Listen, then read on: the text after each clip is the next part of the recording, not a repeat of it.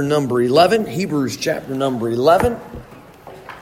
Our passage for this morning is verses 23 through 27. Our character is the Old Testament hero Moses, and much is said of him.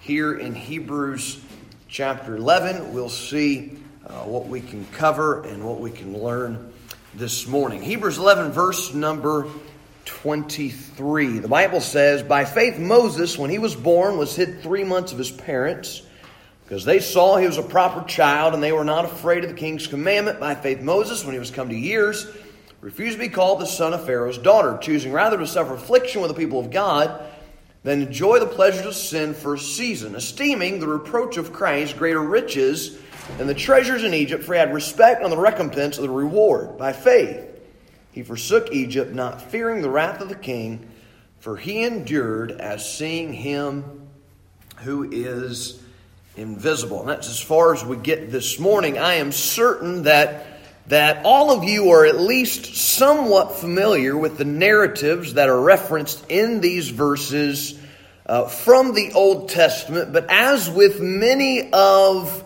of the events alluded to in Hebrews chapter 11, what we read here sheds some interesting light on what we read back in Exodus. There, there are additional details here. There is further information here, and, and the purpose of our lesson this morning is not to dive into all those details and differences and different things. What I want to show you really is one truth that ties those verses we just read all together there's one truth that as I read those verses just really stood out to me, and that'll kind of be the point of the lesson this morning. And this, it, it, it's a simple truth, and it's this. In each case, in each event that we read from Moses' life, what we learn from Hebrews 11 is that faith overcomes fear. Faith overcomes fear. There was something to be feared in each of these verses. There is a refusal to embrace that fear in each of these verses, and, and the reasoning behind that in each case was a higher faith in God. In verse 23, Moses' parents were not afraid of the king's commandment. In verse 25, Moses was not afraid of suffering the afflictions of God's people. In verse 27, Moses, again, not afraid of the king's wrath and what enabled Moses and his parents to, to rise above the fear that could have altered their lives. It was faith in God, the, the topic, the subject of Hebrews chapter 11. So let's look a little bit more closely at each of these. In verse 23, by faith, Moses, when he was born, was hid three months of his parents because they saw he was a proper child and they were not afraid of the king's commandment. Do hold your place in Hebrews 11. Let's go back to Exodus chapter 1 again. I know that you know this account from the Old Testament, let's take a quick look at it together.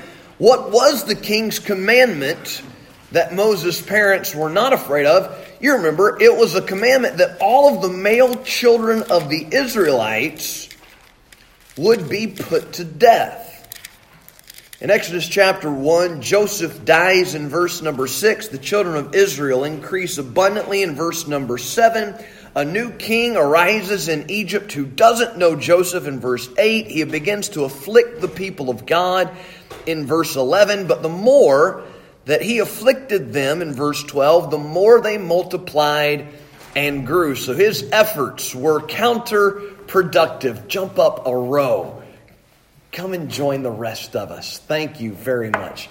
His efforts were counterproductive. The more he afflicted them, the more they multiplied and grew. That's, that was not only true of the children of Israel in the book of Exodus, but that is really paralleled in the history of the church. Church history tells much the same tale. The more they afflicted them, the more they multiplied and grew. I forget who is attributed with this quote, but the quote goes like this The blood of the martyrs is the seed of the church. At times in history, when God's church has suffered persecution and affliction and, and even martyrdom, it hasn't stopped God's church from going. It's only spread the gospel uh, further, and that was the case here in Egypt with the children of Israel. They're afflicted, but they continue to grow. And so let's, let's read from verse number 15. What does the king of Egypt try next? What does Pharaoh try next? The king of Egypt spake to the Hebrew midwives, which the name of the one was Shiphrah, and the name of the other, Pua.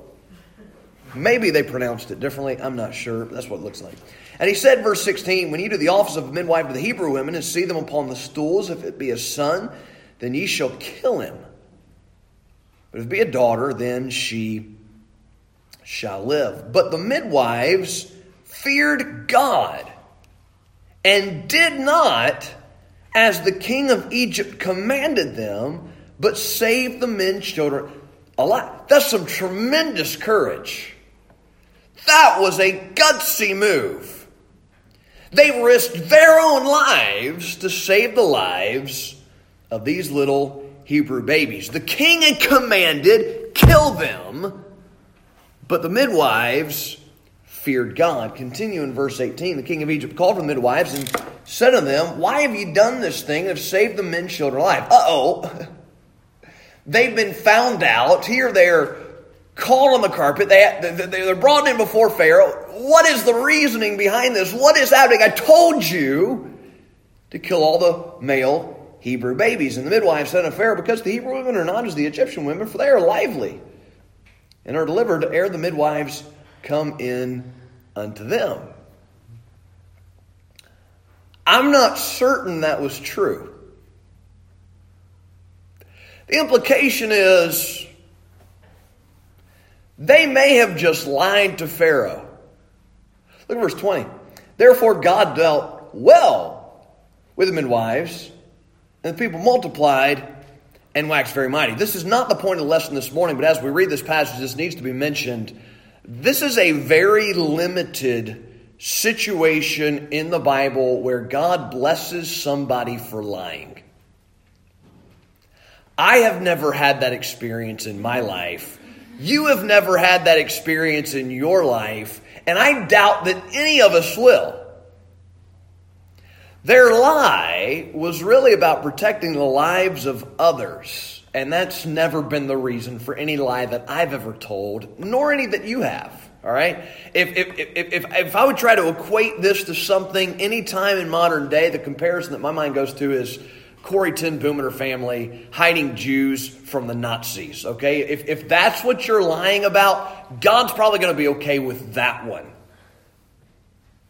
And here the, the Egyptian midwives save the Hebrew male babies, and God blesses them. God protects them. It came to pass, verse number one, because the midwives feared God. Twice, the passage states the reason they did what they did is they feared God.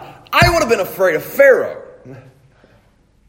I don't know about you. If the, the, the ruler of the world told me, and I was a midwife, which would be weird, but if the ruler of the world told me and I was a midwife, kill all the Hebrew men, I would be afraid. I would be afraid to go to him and tell him, well, they just give birth really quickly. They, they pop them out before I can get in there.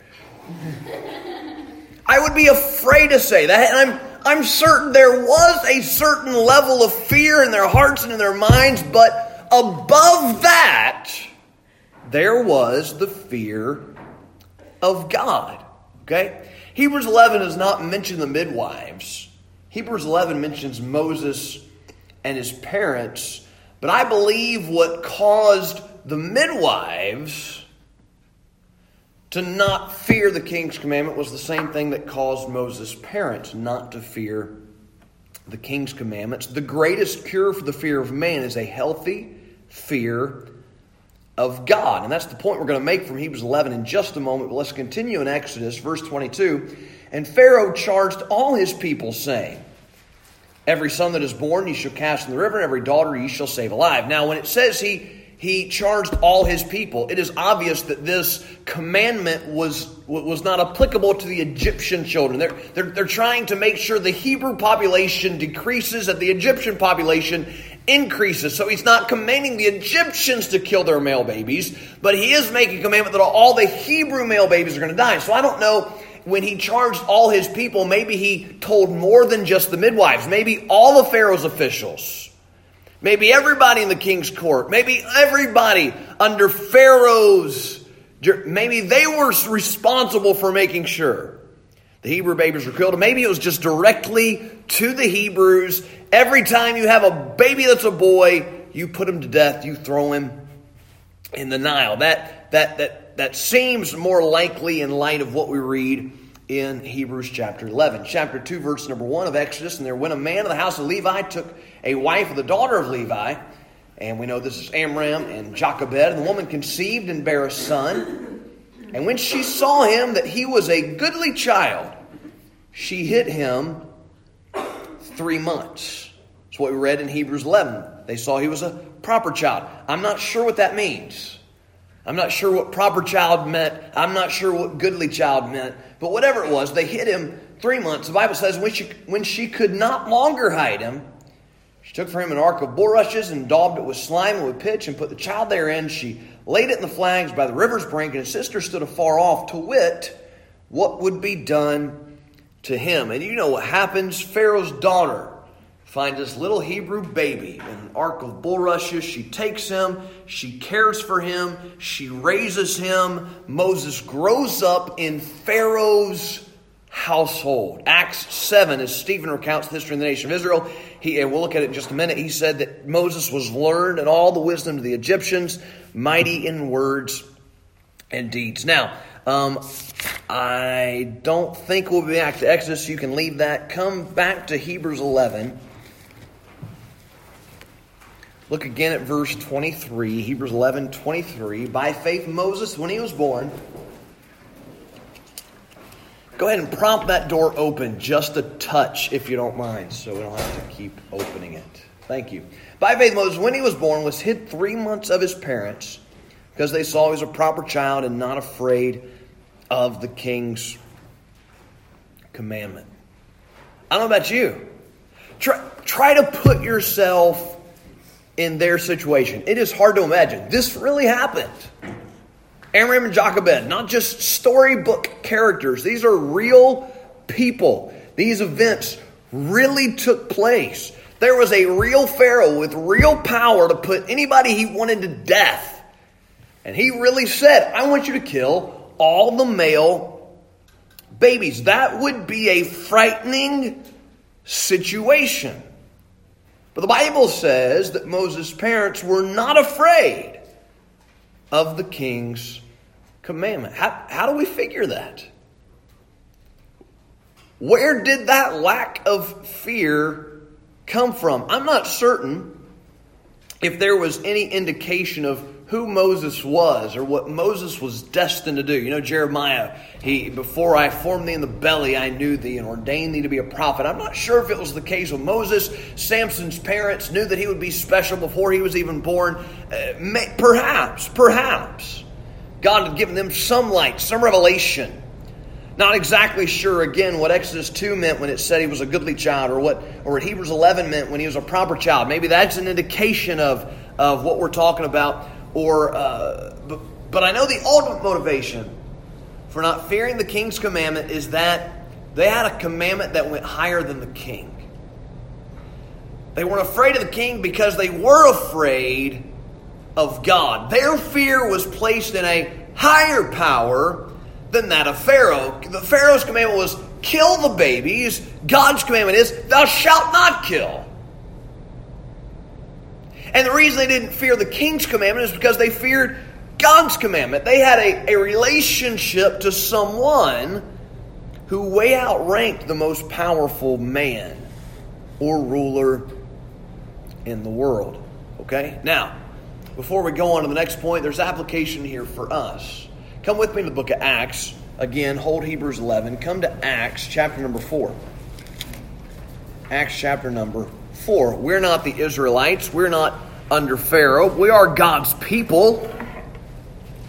And Egypt being a type of the world, we are given commandments that we are expected to comply with. And this was the case with the early church. Acts chapter 4, verse number 18. Not, not going to take the time to give the backstory, but notice this verse. And they called them, so the apostles, and commanded them, commanded them not to speak at all nor teach in the name of Jesus. Here, God's people are told, shut up. Stop this Jesus stuff. We're tired of your signs. We're tired of your preaching. We're tired of your tracts. Just leave it alone. And it really hasn't changed in 2,000 years, has it? Look at chapter 5, verse number 28. Saying, did. Now, they're commanded in chapter 4. Guess what they do with the commandment? They ignore it. They pray for boldness. God fills them the Holy Spirit.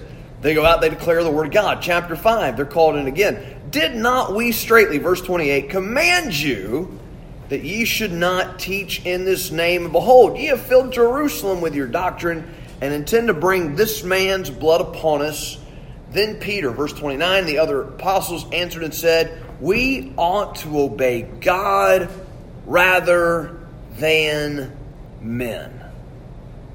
And that's a decision that we're going to have to come to because we are going to be put under pressure by the world to just fall in line, go with the flow, stop making waves, stop stirring the pot, just be a model citizen, just, you know, get with the program. There is pressure going to be brought to bear upon your life to just stop.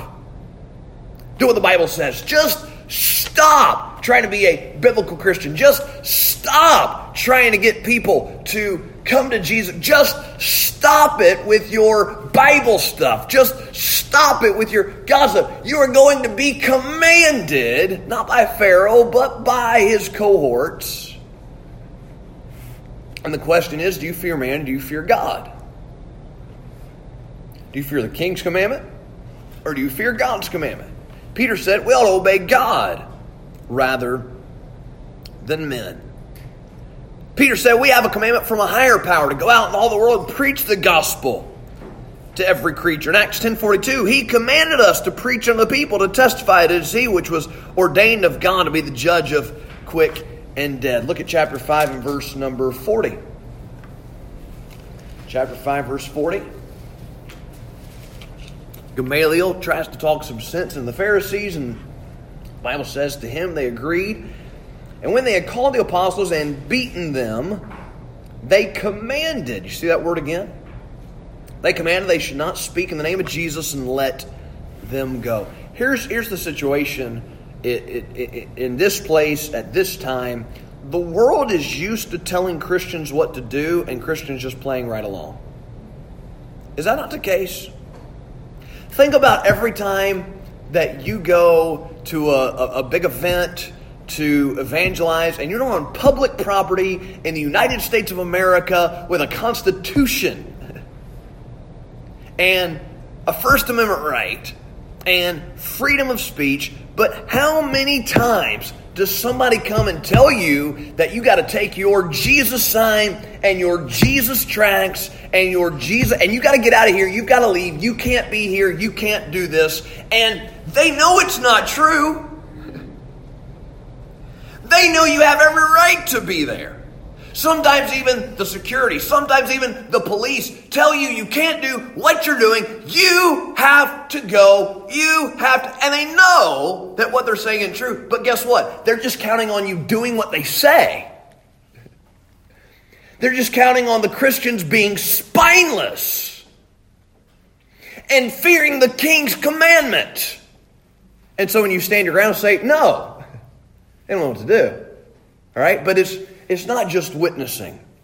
Okay, it's not just you know street preaching. It's not just uh, standing for our First Amendment right. That's just one small illustration. Again, there is going to be pressure on you in, in, in, in every situation at school, at your job, just in your life in general. It's going to come from all kinds of different directions, commanding you to get in line with the program, just follow the current, just just go with the flow, don't rock the boat, but what you and I have to decide is whether it's more important to obey man or obey God.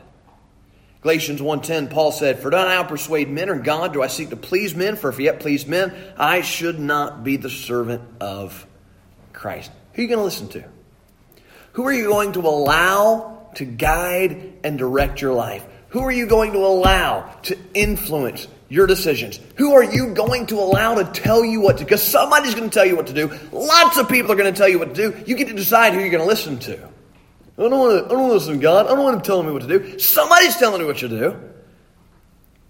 Right? I mean, watch the fashions and the fads out in society. Why do people why do people look like that? Because somebody told them it was cool.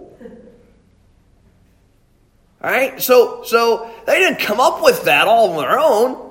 Somebody came up with it and then said, "Here, you need to do this." Oh, okay. so you're going to listen to, right? Uh, let's go back to Hebrews 11. Not only did they not fear the king's commandment, that was Moses' parents. I don't know that Moses had faith when he was born.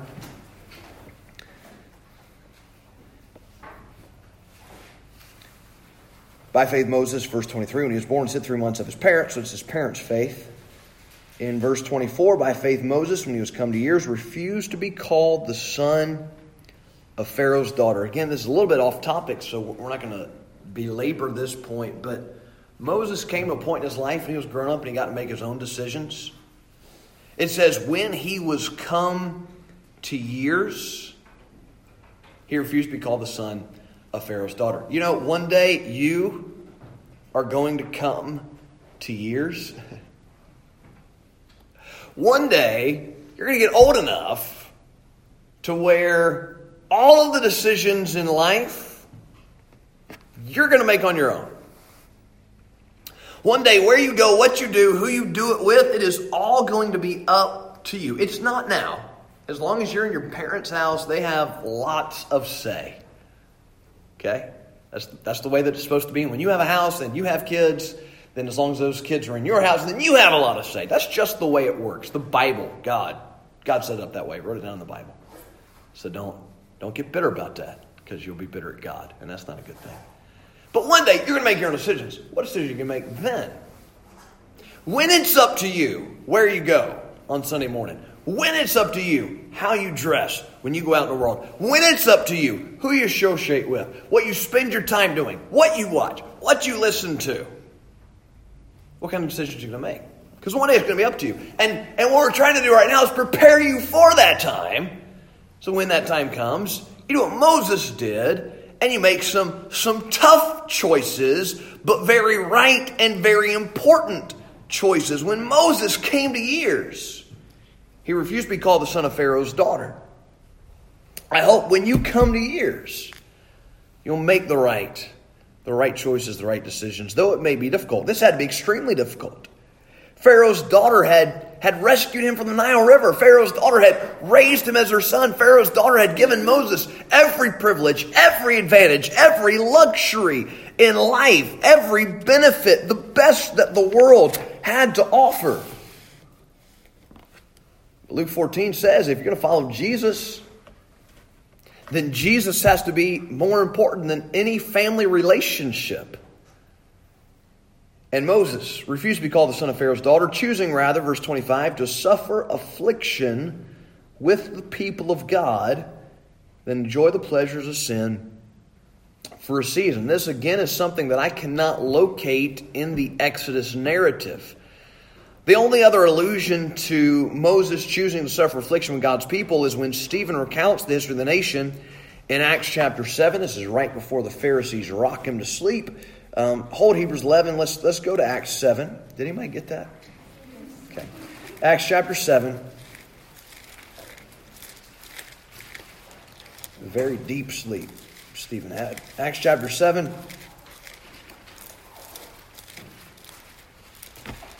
Verse number 20. Glad you're listening. Acts chapter 7 verse number 20, the Bible says this In which time Moses was born, was exceeding fair, and nourished up in his father's house three months when he was cast out. Pharaoh's daughter took him up, nourished him for her own son. Moses was learned in all the wisdom of the Egyptians, mighty in words and in deeds. And when he was full 40 years old, so that's when he came to years. You'll probably come to years a little before that. And when he was full 40 years old, it came to his heart, some of you, maybe not.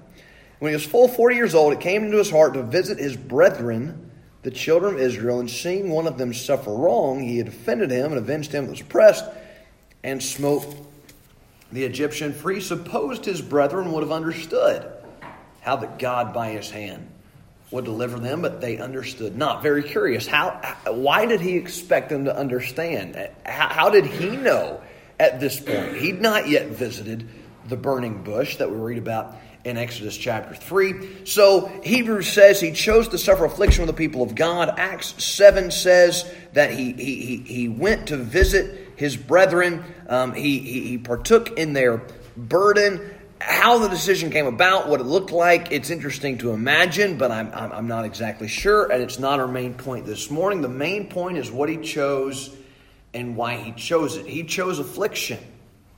He, he purposefully aligned himself and, and, and placed himself with the people of God who are being afflicted by Pharaoh's taskmasters. He, he, he chose suffering and trouble and persecution and distress. Why did he choose affliction? Because the Bible says in verse number 25 and 26, he, he made a cost benefit analysis. He placed these things on the scale and, and, and, and, decided on which one outweighed the other. Okay, you've got, you've got the pleasure of sin on one hand. You've got, you've got being called the son of Pharaoh's daughter on one hand. You've got the treasures in Egypt on one hand. But on the other hand, you've got the reproach of Christ on the other hand, you've got the affliction of the people of God. On the other hand, you've got the recompense of the reward. So, so in spite of the affliction, in spite of the reproach, in spite of turning his back on Pharaoh's daughter, when you place the recompense of the reward on that side of the scale, it can it completely tips the scale and it outweighs the treasures of Egypt. It outweighs being the son of Pharaoh's daughter. It outweighs the pleasure in sin for a season. He made the right comparison, and the only way that he could put the, the recompense of the reward in the scale and make the right decision is because he believed that God rewards those who seek him. That's the entire point of Hebrews 11. By faith, they obtained a good report. How did Moses make this decision? He, by, by faith, he believed that God would reward him, and that reward would outweigh the affliction and the reproach and, and all he turned his back on he chose to suffer affliction with the people of God because he had respect and the recompense of the reward. And, and similarly, there's application here for us. If we're going to live the Christian life, then affliction and reproach are just going to be part of the territory. You know that, right? Hebrews 13 13 says that we need to go, therefore, unto him without the camp, bearing his reproach. 2 Timothy 3.12, Yea, and all that will live godly in Christ Jesus shall suffer persecution. 2 Timothy 1.8, Be thou partaker of the afflictions of the gospel. Luke chapter 14, we're going to be a disciple. We have to count the cost. Luke chapter 9, we're going to follow Christ. We've got to take up a cross. But we have every reason to go ahead and embrace that decision just as Moses did. Moses traded the most, most luxurious life you can imagine for the affliction of God's people because he believed that what God would give him would outweigh the treasures of Egypt. He made that decision by faith. Similarly, God, is, God has held out great reward. God has held out blessings to those who obey Him. And, and we've just got to get to the point where we believe that God will make it more than worth it for us to go ahead and take His reproach and, and, and partake in the afflictions of the gospel and, and, and allow ourselves to be made fun of, looked down on, mocked, ridiculed, scorned, whatever it is, to do the right thing by the Bible and please the Lord. 2 Timothy 2 12 says, we suffer, we shall reign with him. 1 Peter 4 13 says, Rejoice inasmuch as you are partakers of Christ's sufferings, that when his glory shall be revealed, ye may be glad also with exceeding joy. We're partaker of the suffering, but then we're partaker of the glory. And we just got to believe that and keep our mind upon that. Now, quickly, Hebrews 11, verse number 27. By faith, by faith, he forsook Egypt, not fearing the wrath of the king. By faith he forsook Egypt, not fearing the wrath of the king. This, this cannot be a reference to when he, when he ran away from Egypt when he was 40 years old. The, the point that we got to in Exodus chapter 2 when we were reading. Because when he flees Egypt in Exodus 2 after murdering the Egyptian, it's not because he's not afraid of the king, it's because he is afraid of the king. Remember that? Pharaoh heard about it, he's going to kill him, so Moses runs away. So obviously, it's talking about a different event. It's, it's either a reference to the actual Exodus, you know, the night that the entire nation left Egypt. It could be that. Or it could be a reference to something that took place in Moses' heart prior to that event. By faith, he forsook Egypt. Maybe that was an internal decision. Turning his back on it, it, it it's tied to verse number 24. Turning his back on his heritage, or turning his back on his family, turning his back on everything that he had known.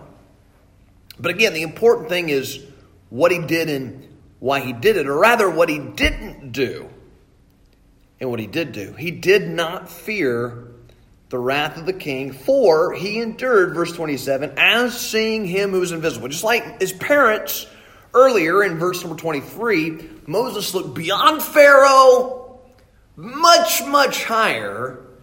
Not the one on the throne of Egypt, but one on the throne in heaven. And when we make the choice that Moses made, the world, the flesh, and the devil are not going to make it easy for us or easy on us. We can expect some repercussions. We can expect some wrath.